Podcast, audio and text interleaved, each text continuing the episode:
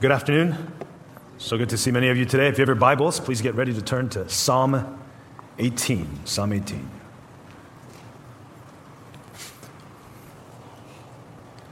We're continuing our study through the Psalms in our series Summer in the Psalms. We're looking to cover 10 Psalms each summer in the span of 15 years. And we're almost finished with year two as we're covering chapters 11 through 20 these months of June, July, and August. I've been encouraging our church to read through the entire book of the Psalms, all relatively short chapters. So, with 23 weekdays left of summer, uh, you can read about six and a half chapters each day, Monday through Friday, and you'll be able to finish the entire Psalms. Or if you started reading in June, you can continue to read two to three chapters, and you'll be at a good pace to finish by the end of August. If you're reading, hope you have been encouraged. Please encourage others by sharing what you've been reading about to inspire and encourage others to read it also. The Psalms that we'll be studying this afternoon is not the most well known psalm, but it stands out because it is a long psalm 50 verses. It's not the longest psalm. Psalm 119 is 126 verses. Psalm 78 is 72 verses. Psalm 89 is 52 verses. So Psalm 18 is the fourth longest psalm in the Psalter. Not only that, the heading of the psalm is one of the longest, second only to Psalm 60's header. Well, although one of the longer psalms, I have the unique challenge today to preach all 50 verses in about 35 minutes or less. We'll see if that's possible. And that's because we have a number of important things to cover for our members' meeting immediately following service, such as the life and reality of a church plant. We only have a set number of hours to work with, but I trust that God can speak to us powerfully, even with one of the longest Psalms in one of the shortest sermons. Can I get an amen? So here, well, you guys are a little too excited about that. Come on now. psalm 18 is a thanksgiving psalm or a royal psalm. It celebrates how God has shown his love to his people by giving them David as king and by preserving David through many dangers. And that's what the heading tells us in summary. But the psalm is so much more. As we have read in, in our scripture reading that our sister Bo read, this psalm is much more than just about David and his victories. The psalm is almost identical to 2 Samuel chapter 22. The main difference is their context. 2 Samuel 22 is David's personal expression of gratitude to the Lord, while Psalm 18 is the adaptation of that song for the whole congregation of God's people to sing. And they are singing because their well being is tied to the offspring of David by God's covenant with David, as according to 2 Samuel 7, verses 4 through 17. As such, when God's people sang this psalm, they would give praise to God for his covenant and pray that the following generations would be faithful to the Lord, in order that his people might carry out God's purposes in bringing the good news wherever God would lead them. Therefore, as God has been faithful to keep his covenant throughout the generation, this Psalms applies even to us today. So, from Psalm 18, I want to share with you five reasons to give God praise. Here's the outline so you can follow. Five reasons to give God praise from Psalm 18. Here's the outline. Point number one God hears. God hears from verses 1 through 6. Point number two God delivers from verses 7 through 19. Point number three God justifies from verses 20 through 29. Point number four God sanctifies from verses 30 through 45. And finally, point number five God keeps his covenant forever from verses 46 through 50. So, five points God hears, God delivers, God justifies, God sanctifies, and finally, God keeps his covenant forever. Brothers and sisters, I pray through this message you will be reminded afresh God's goodness and faithfulness to us through his Son, Jesus Christ, the Anointed One. And I pray that the word will refuel your love for him, our deliverer, the God of steadfast love. If you are here and you're not a Christian, welcome. We're so glad that you are here gathering with us. We prayed for you, especially if you are new to church or it's been a while since you've been committed to a local church. We pray that what you see and what you hear would be a great blessing and encouragement to you. One of the clearest evidence of the truth of God is His people who have been gathering together to worship Him every Sunday ever since Jesus got up from the grave. We follow in the footsteps of millions of Christians who testify of this reality that Jesus has changed us completely, that he is indeed true and real and alive.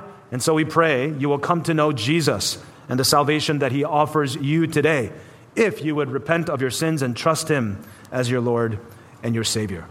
So let's now turn to our passage found on page 454 and 455 and 456 in the blue Bibles around you. And as you listen, I want to encourage you to please keep your Bibles open throughout the entire duration of the message and follow along as I read and preach to help you better understand these words. And by the way, if you do not have a Bible to read at home, please take one of those blue Bibles with you as a gift from us to help you grow in studying God's Word. Psalm chapter 18 says this To the choir master, a psalm of David, the servant of the Lord who addressed the words of this song to the Lord on the day when the Lord delivered him from the hands of all his enemies and from the hand of Saul. He said, I love you, O Lord, my strength. The Lord is my rock and my fortress and my deliverer, my God, my rock in whom I take refuge, my shield, the horn of my salvation, my stronghold. I call upon the Lord who is worthy to be praised and I am saved from my enemies. The cords of death encompassed me, the torrents of destruction assailed me, the cords of Sheol entangled me, the snares of death confronted me. In my distress, I called upon the Lord. To my God, I cried for help. From his temple, he heard my voice, and my cry to him reached his ears. Then the earth reeled and rocked.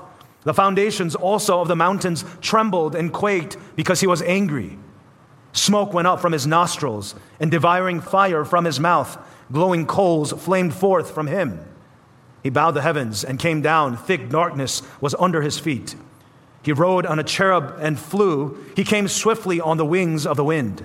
He made darkness his covering, his canopy around him, thick clouds, dark with water. Out of the brightness before him, hailstones and coals of fire broke through his clouds. The Lord also thundered in the heavens, and the Most High uttered his voice, hailstones and coals of fire. He sent out his arrows and scattered them. He flashed forth lightnings and routed them. Then the channels of the sea were seen, and the foundations of the world were laid bare at your rebuke, O Lord, at the blast of your breath of your nostrils. He sent from on high, he took me, he drew me out of many waters. He rescued me from my strong enemy and from those who hated me, for they were too mighty for me. They confronted me in the day of my calamity, but the Lord was my support. He brought me out into a broad place. He rescued me because he delighted in me. The Lord dealt with me according to my righteousness. According to the cleanness of my hands, he rewarded me. For I have kept the ways of the Lord, and have not wickedly departed from my God. For all his rules were, were before me, and his statutes I did not put away from me. I was blameless before him, and I kept myself from my guilt. So the Lord has rewarded me according to my righteousness, according to the cleanness of my hands in his sight. With the merciful, you show yourself merciful. With the blameless man, you show yourself blameless. With the purified, you show yourself pure. And with a crooked, you make yourself seem tortuous. You have saved a humble people, but the haughty eyes you bring down. For it is you who light my lamp. The Lord my God lightens my darkness. For by you I can run against a troop, and by my God I can leap over a wall. This God, his way is perfect. The word of the Lord proves true. He is a shield for all those who take refuge in him. For who is God but the Lord? And who is a rock except our God? The God who equipped me with strength and made my way blameless. He made my feet like the feet of a deer and set me secure on the heights. He trains my hands for war so that my arms can bend a bow of bronze. You have given me the shield of your salvation and your right hand supported me, and your gentleness made me great. You gave a wide place for my steps under me, and my feet did not slip. I pursued my enemies and overtook them, and did not turn back till they were consumed. I thrust them through, so that they were not able to rise. They fell under my feet. For you equipped me with strength for the battle. You made those who rise against me sink under me. You made my enemies turn their backs to me, and those who hated me I destroyed. They cried for help but there was none to save. They cried to the Lord, but he did not answer them. I beat them fine as dust before the wind. I cast them out like a mire of the streets. You delivered me from strife with the people. You made me the head of the nations. People whom I had not known served me. As soon as they heard of me, they obeyed me. Foreigners came cringing to me. Foreigners lost their heart and came trembling out of their fortresses. The Lord lives, and blessed be the rock, and exalted be the God of my salvation, the God who gave me vengeance and subdued peoples under me, who rescued me from my enemies. Yes, you exalted me above those who rose against me. You delivered me from the man of violence. For this I will praise you, O Lord, among the nations, and sing to you your name. Great salvation he brings to his king and shows his steadfast love to his anointed, to David and his offspring forever. The first reason Psalm 18 leads us to give praise to God, point number one, is because God hears. God hears from verses 1 through 6. As I shared, Psalm 18 is a psalm of thanksgiving, a, royal psalm. It's a psalm where King David is praising God for his deliverance, celebrating the end of both external and internal strife. So David is looking back on his life thus far and remembering the days he was running for his life in hiding, in deep, dark days of depression from his enemies, from Saul. And he's giving thanks and praise to God for God's faithfulness in delivering him from them all.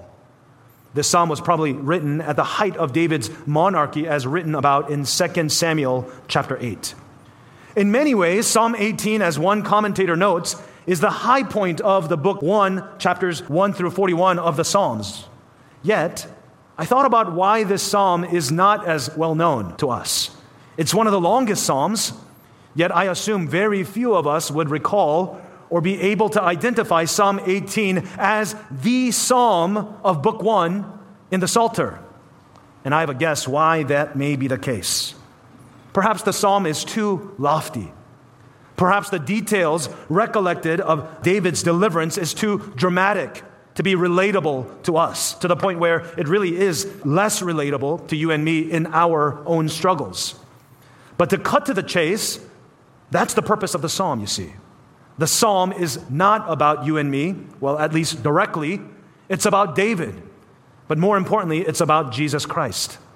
John Calvin, the great 16th century reformer, comments this psalm agrees better with Christ than with David. And I'll explain more of how soon.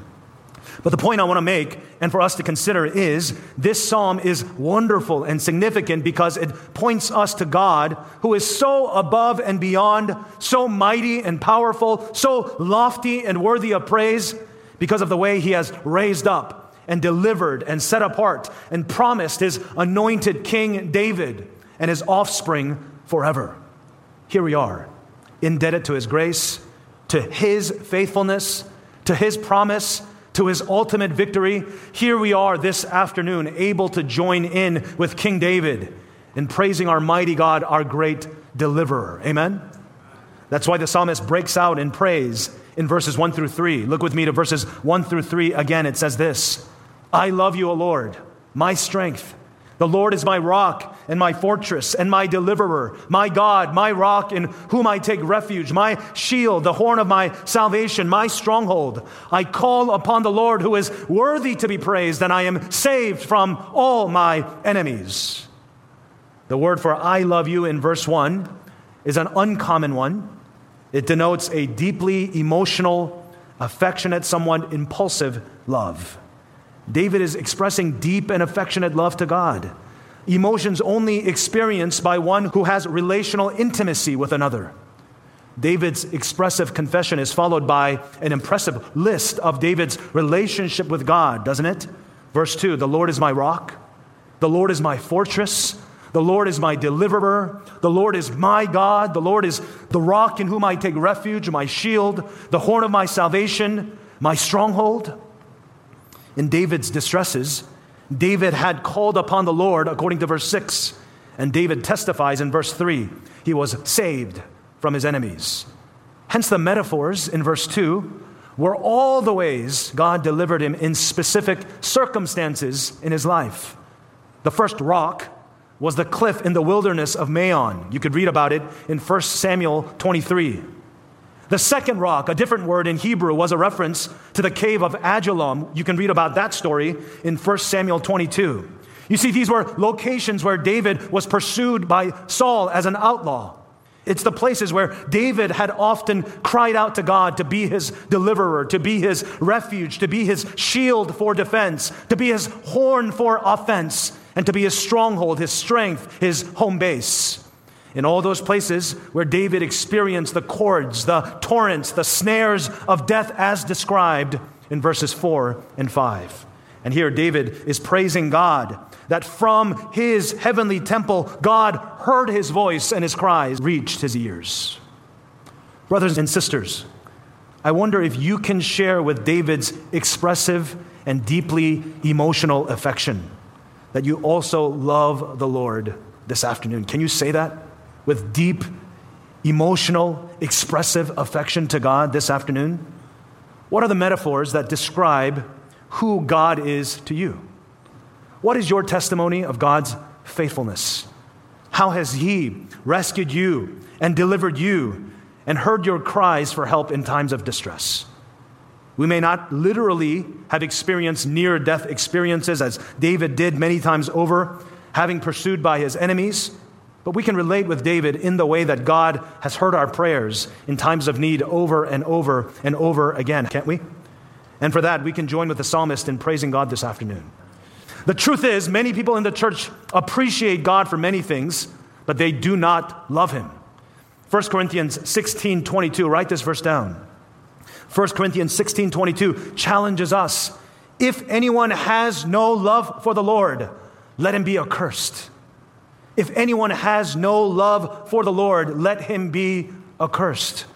Let him be accursed not because he or she has no love for God, but because you have not yet known nor experienced the greatest love mankind can ever know. Truly, not knowing the love of God is the most damnable thing. To not know the love of God is to be accursed. To not know your Maker and the great love in which we are created by and for is a tragedy. So if that's you, if you do not know the love of God, if you cannot say with David, with affection, with deep emotion, that you love the Lord this afternoon, pay close attention because this invitation is for you. Scripture says in Romans 10:13, everyone who calls on the name of the Lord will be saved. And we pray, we pray that you will call on him who hears your cries. Amen. The second reason we can join in with the psalmist in praising God is point number two because God delivers. God delivers from verses 7 through 19. Uh, just as in verses 1 through 6, the psalmist cries out to God, and his expressive confession to God, I love you, O Lord, was dramatic in tone. We see the dramatic response of God's mighty and majestic deliverance of David, a supernatural intervention in verses 7 through 19. David cries out in dire desperation, and the Lord responds with an earthquake in verse 7. One commentator notes the titanic scale of this scene is in strange contrast to the small human figure of the psalmist, to rescue whom God does battle in person against death and perdition, armed with his most fearful weapons. But as the psalmist implies, such is the worth of the individual whom God intends to protect and to preserve. Psalm 17 described him as the apple of God's eyes. So, in other words, there is a purpose why God goes to the lengths he does to be the rock and the refuge for David. Theologians call this vivid imagery and description of God's rescue in verses 7 through 15 a theophany, which is the manifestation of God in literal, visible, and sensible form. Uh, verse 8 speaks of God responding to David's danger as an angry dragon.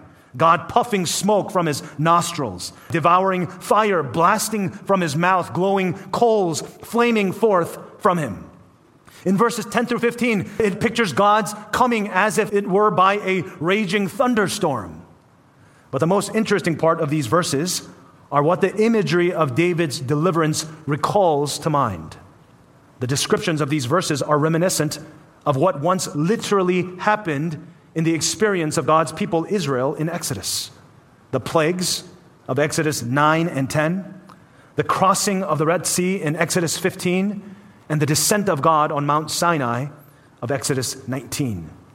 And that seems to be what the psalmist has in mind as he's remembering his own deliverance experience. Now, for the sake of time, let me just cut to the chase again and tell you that the point of this psalm is to point us to a new and greater and final exodus. It's to show us that God's miraculous acts of rescue in Israel's history is a mere shadow to the great deliverance God was unveiling, pointing us to the greater Moses and to the greater David. So follow along with me in verses 16 through 19.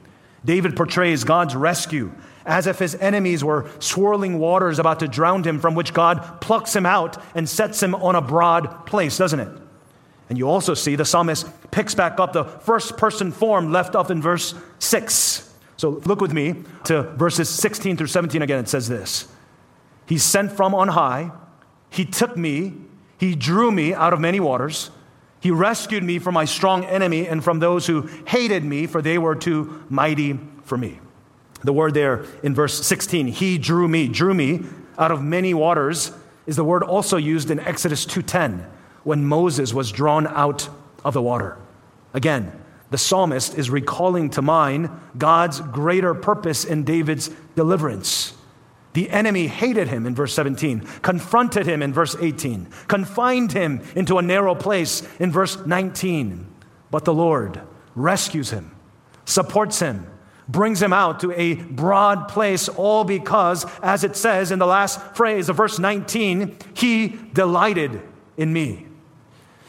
Oh my goodness, I wish I had more time to unpack all this. There's so much biblical theology here, good stuff. But the point is this Israel's history that ties David's story, that points to the grand redemptive story of Scripture, all makes sense because of David's anointed offspring in whom God delighted in.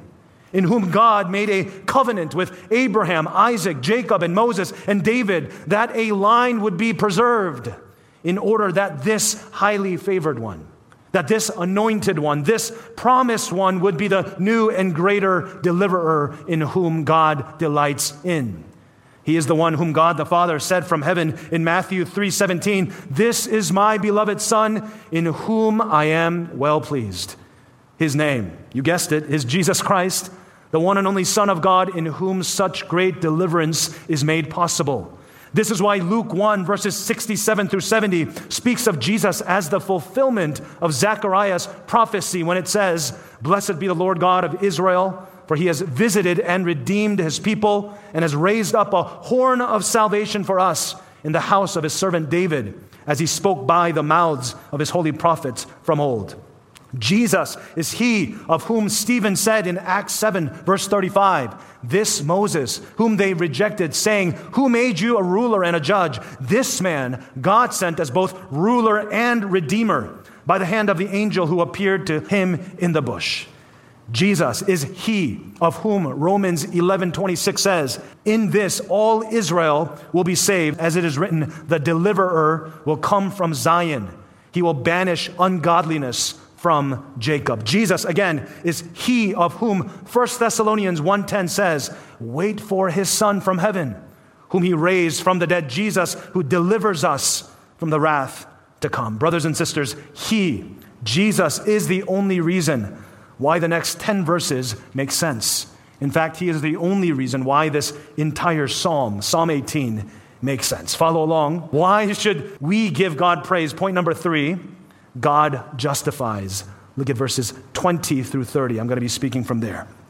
Again, I wish I had more time to build this up for you, but there is a reason why verses 20 through 30 sticks out in this psalm so obviously, so prominently.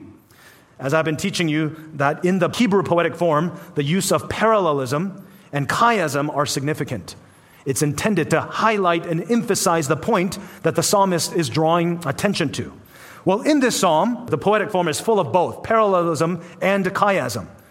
But the way in which the psalmist uses chiasm to emphasize these 11 verses is really mind blowing. James Montgomery Boice points out that the psalm starts out with the psalmist praising God, the rock, in verse, verses 1 through 3. You have to look at your Bibles. Come on. The psalm also closes with the psalm by praising God again as the rock in verses 46 through 50. Verses 4 through 19 explains how God delivers. And verses 31 through 45 explains how God equipped David with strength to be delivered from his enemies. But verses 20 through 30, specifically verses 20 through 24, are the reasons why God delivered David. And verses 25 through 29 are the biblical principles based on who God is, on why he delivers his people and destroys his enemies. So let me just point you to a few things to help you understand what the reason is in why God delivered David and why God continues to deliver his people even today. Look at verses 20 through 21. It says this The Lord dealt with me according to my righteousness, according to the cleanness of my hands, he rewarded me. For I have kept the ways of the Lord and have not wickedly departed from my God. Now, these verses could be taken as David being absurdly, almost rudely self righteous, if not for two reasons.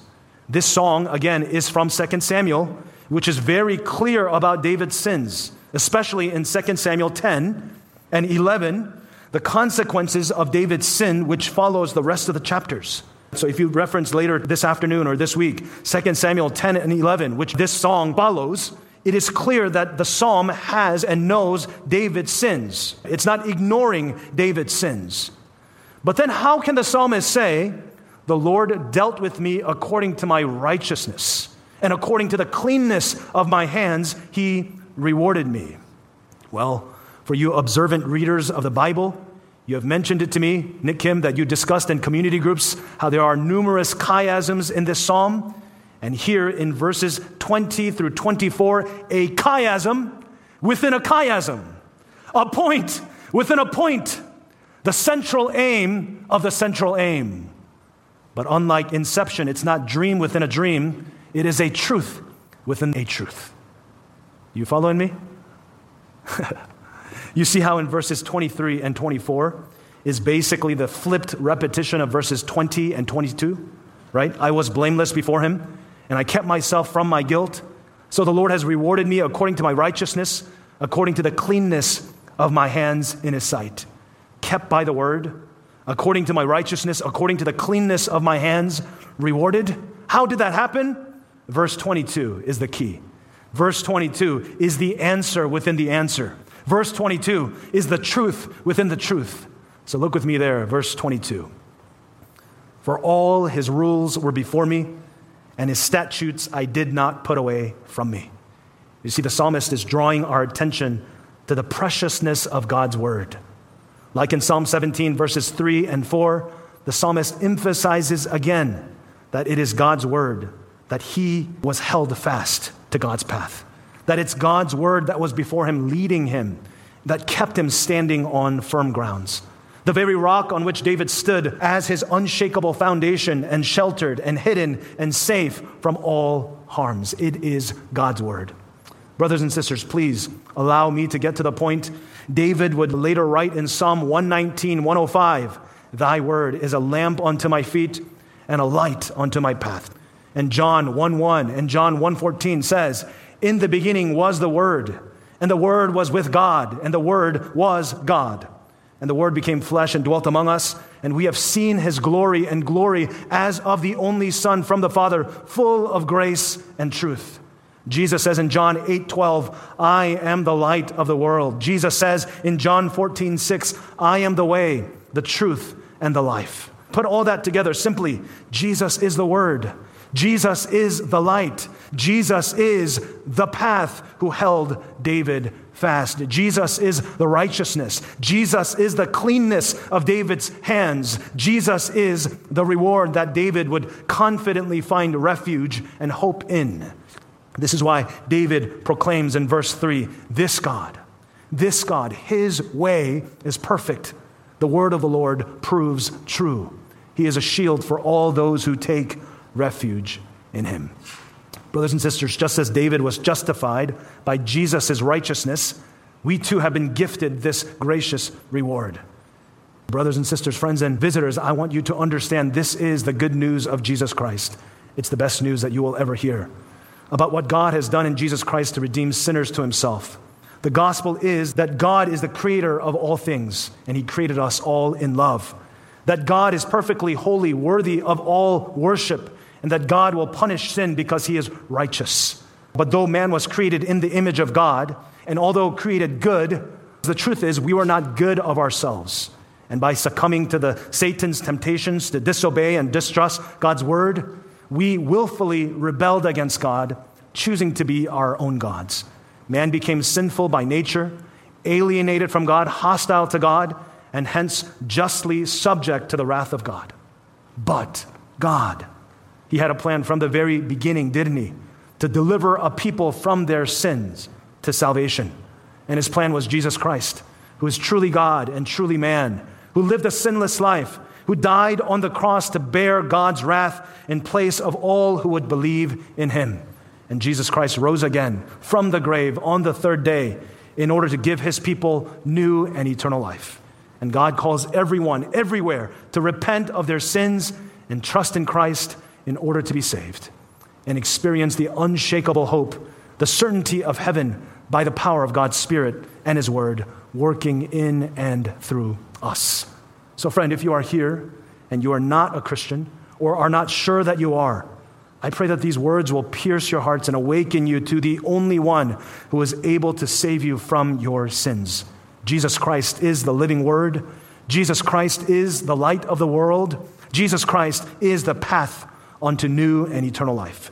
So, this moment, repent of your sins. Believe that Jesus Christ died and rose again for you and trust Him with your whole life today and tomorrow and the next day and forevermore.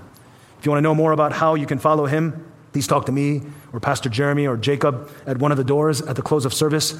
We would love to talk to you about how you can be a follower of Jesus Christ. Two more brief reasons to praise God. Point number four God sanctifies. God sanctifies from verses 31 through 45. Uh, verses 31 through 45 teaches us the reality that God not only hears us, delivers us, justifies us, but that God also sanctifies us. Or, in other words, God makes us holy. He equips us with strength for the battle. That's verse 32.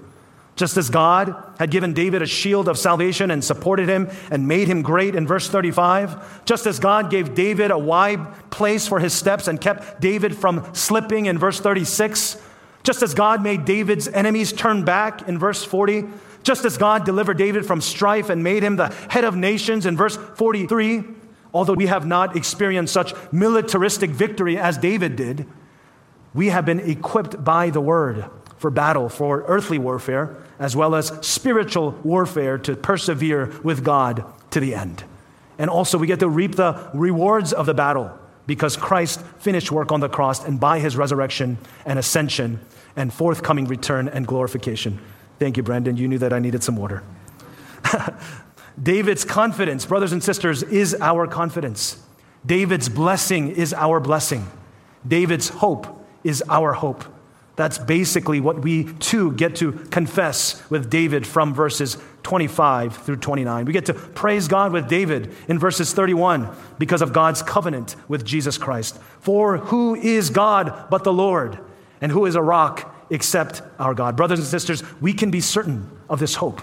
We can be certain of this truth. We can be certain of this confidence, this assurance that it will never diminish, that it will never run dry, never wane, and we will persevere to the end. Because the fifth and final reason also, we can praise God. We can give God great praise. Point number five, because God keeps his covenant forever. From verses 46 through 50. Look with me to those verses. It says this. The Lord lives, and blessed be my rock, and exalted be the God of my salvation, and the God who gave me vengeance and subdued peoples under me, who rescued me from my enemies. Yes, you exalted me above those who rise against me. You delivered me from the man of violence. For this I will praise you, O Lord, among the nations, and sing to your name. Great salvation he brings to his king, and shows steadfast love to his anointed, to David and his offspring forever.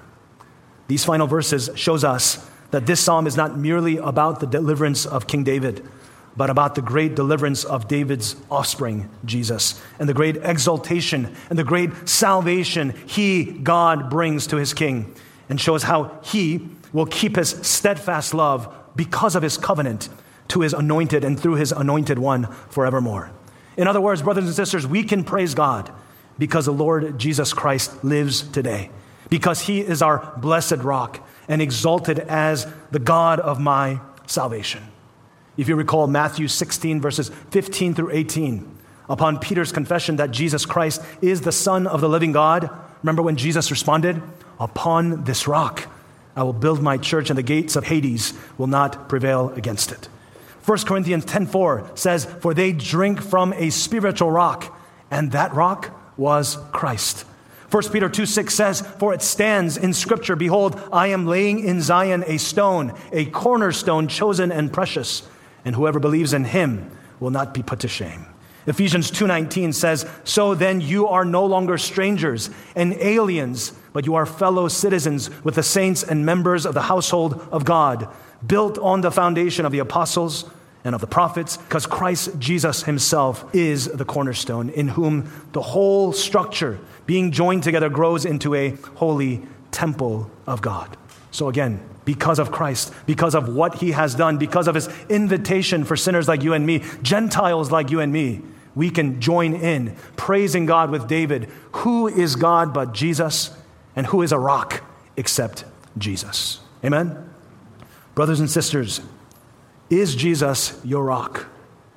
Is Jesus your cornerstone? Is Jesus your refuge?